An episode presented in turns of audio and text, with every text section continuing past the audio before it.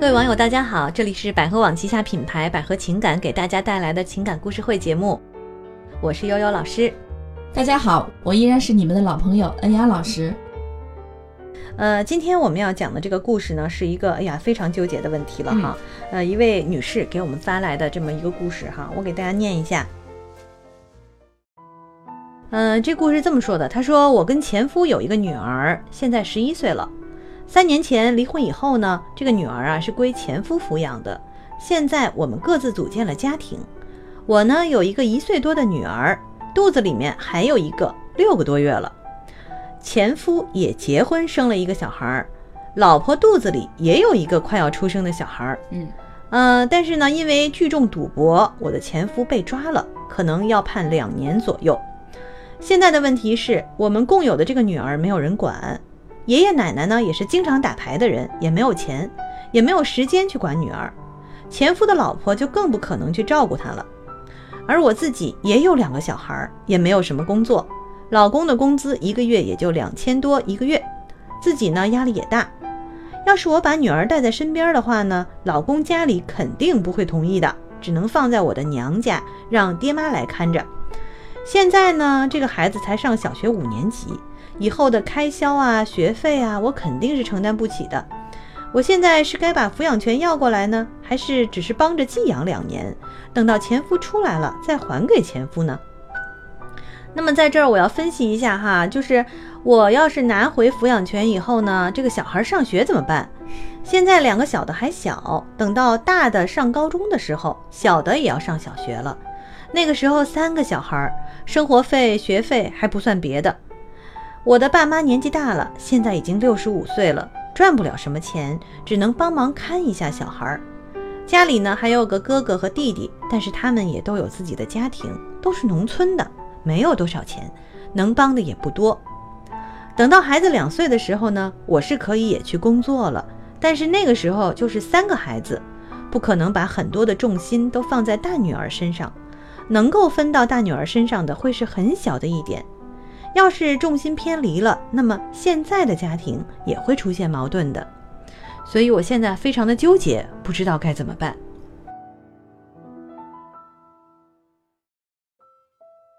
真的是一个矛盾的女性啊，她把她当时的想法全都写下来了。可能不可能？如果怎么样？不如果怎么样？对，，还算了一笔账，嗯，把以后养孩子的钱都算得很清楚。对。嗯这个故事非常的，我们看完之后就觉得很心酸，嗯，我觉得这个大女儿，就是他们共有的这个大女儿，我觉得挺可怜的，确实是非常的无辜对，啊。首先，父母离婚了，这事儿由不得他。然后他已经都十一岁，其实他已经懂了很多很多事情了。嗯父母是在他八岁的时候离的婚，对吧？对，嗯，然后呢，父母又再婚了，而且都有了自己的孩子，所以这个女儿呢，她其实现在内心已经受到了很大很大的伤害了。嗯我们现在没有办法假设她之前过的是什么样的一种生活。我、也许她的这个后妈对她还可以哈，呃，父亲在的时候也都好，但是现在父亲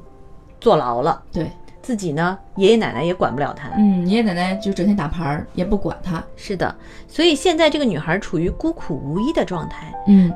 唯一能管她的，可能能或者说唯一她能投奔的，大概只有妈她妈亲妈了了。，嗯，对，可是妈妈现在的情况也亲妈很也嗯重组家庭了，对，也很糟糕。亲妈没工作，对，呃，全靠老公两千多块钱一个月，而且还还有两个怀着孩孕子，两个孩子呢，还有对嗯。呃所以现在这个亲妈就算了笔账，觉得说，哦天哪，我都不知道该怎么办，然后就说我到底是要不要把这个抚养权拿回来？嗯因为如果抚养权拿回来的话，我就要承担抚养她的费用和义务了。对，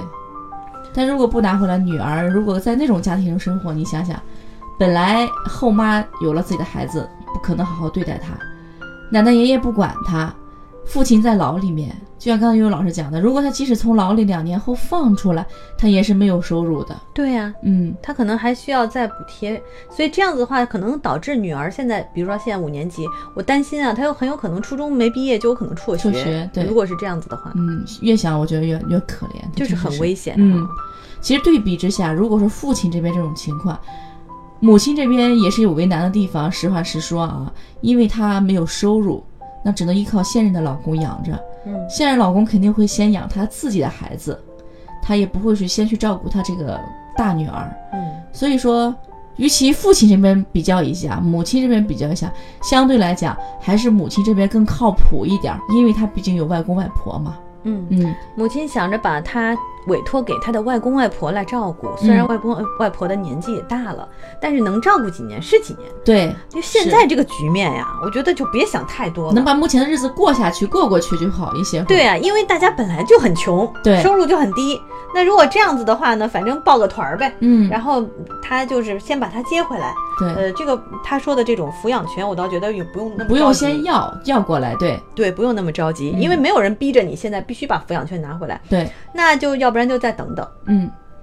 但是先把孩子接过来。对，因为毕竟你的孩子呀，你你忍心让他去受苦，看这种情况下，让他让他在那种环境家庭中长大吗？他也没法长大了，我觉得现对在呀这个局面哈，所以说，当前务必要把你孩抚养权咱们先不要了，先把孩子接过来，先把他生活稳定下来。对，嗯，没准儿这个再过两年或者没到他爸爸出狱，呃，这个事儿情况就发生变化了。嗯，对吧？你的家庭关系各方面也有可能发生变化，就别想的什么都是消耗。现在想的是，哎呀，我们就这么点儿钱，我们这么多人，然后过两年会花费更多，怎么怎么怎么，就全都是负他面的东往西消极方面去想对，了。想的全是负面的那。说不定你孩子再大一大，上学之后有奖学金了，他也努力了，可以去外边打工赚钱了，寒暑假，